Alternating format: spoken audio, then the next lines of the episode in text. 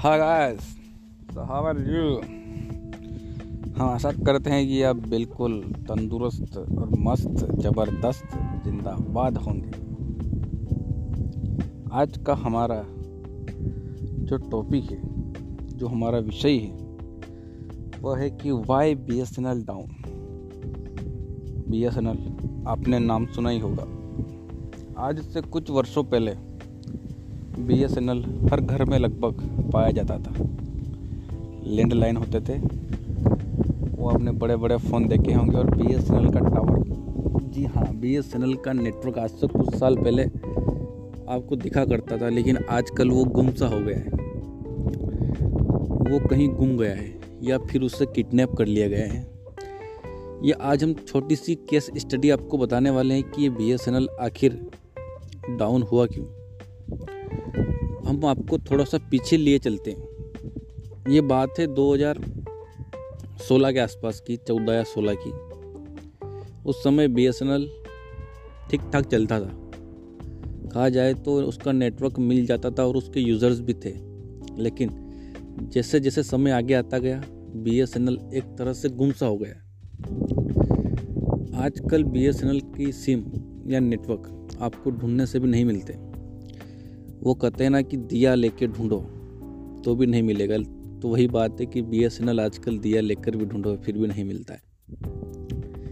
मिलता भी तो कहीं भुला पिसरा, कहीं कोने में पड़ा हुआ, दबा हुआ मिलता है। तो आखिर ऐसा हुआ है क्योंकि, ऐसा हुआ क्यों कि बी एस एन एल एक झटके में गायब हो गया। इसके पीछे कहीं कारण है? इसके राजनीतिक कारण भी है। राजनीतिक दोस्तियाँ भी इनको निभानी पड़ती है तो वो भी कारण है। एक और बात मैं स्पष्ट कर दूँ कि बीएसएनएल एक गवर्नमेंट का है। गवर्नमेंट के द्वारा चलती थी। तो अगर गवर्नमेंट चाहती तो इससे ग्रो कर सकती थी। गवर्नमेंट के पास आपको ही पता है कि संसाधन की कमी होती नहीं है। लेकिन अभी से कुछ साल पहले वो सुना होगा आपने जियो आया था, जिसने नेट फ्री दिया था। मतलब इंटरनेट आपको बिल्कुल फ्री दिया था और यूज़र्स को लुभाने के लिए उसकी एक फ्री स्कीम थी इसे फ्रीबीज बोलते हैं। बिज़नेस में फ्रीबीज बोलते हैं मार्केट को।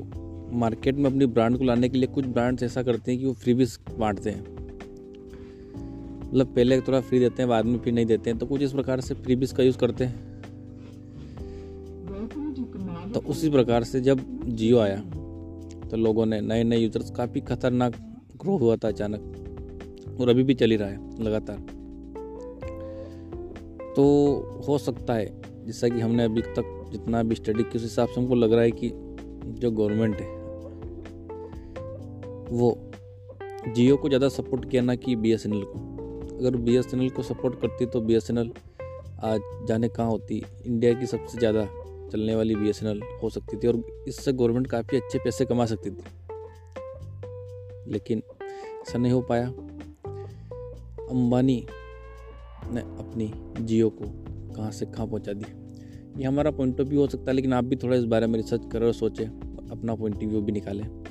हमने जो रिसर्च करी, उस हिसाब से तो हमको लगता है कि इसमें एक ट्रैप है बी एस एन एल को जानबूझकर आगे नहीं प्रमोट किया जा रहा है। अभी हाल ही में जो बजट से बजट का सेशन आया था, उसमें बी एस एन एल को ग्रो करने के लिए कुछ पैसों का अलॉटमेंट भी हुआ था मतलब पैसे मंजूर हुए थे, लेकिन अभी तक वो कहाँ काम कर रहे हैं, इसकी भी अभी तक किसी के पास कोई जानकारी नहीं है। वो पैसे कहाँ लगाए, कितना काम हो रहा है, इसका अभी तक कोई ब्यौरा हमारे पास मौजूद नहीं है, ना ही किसी के पास मौजूद है। तो आप खुद समझदार हो समझ जाओगे कि आखिर ऐसा क्यों होता है तो ये हमारा छोटा सा पॉडकास्ट था, इसके ऊपर हमने हमारा पॉइंट ऑफ़ व्यू रखा है। अब आपका क्या सोचना है, आप भी हमें कमेंट करके ज़रूर बताएँ और जहाँ भी सुन रहे हैं, वहाँ से फॉलो ज़रूर कर लें।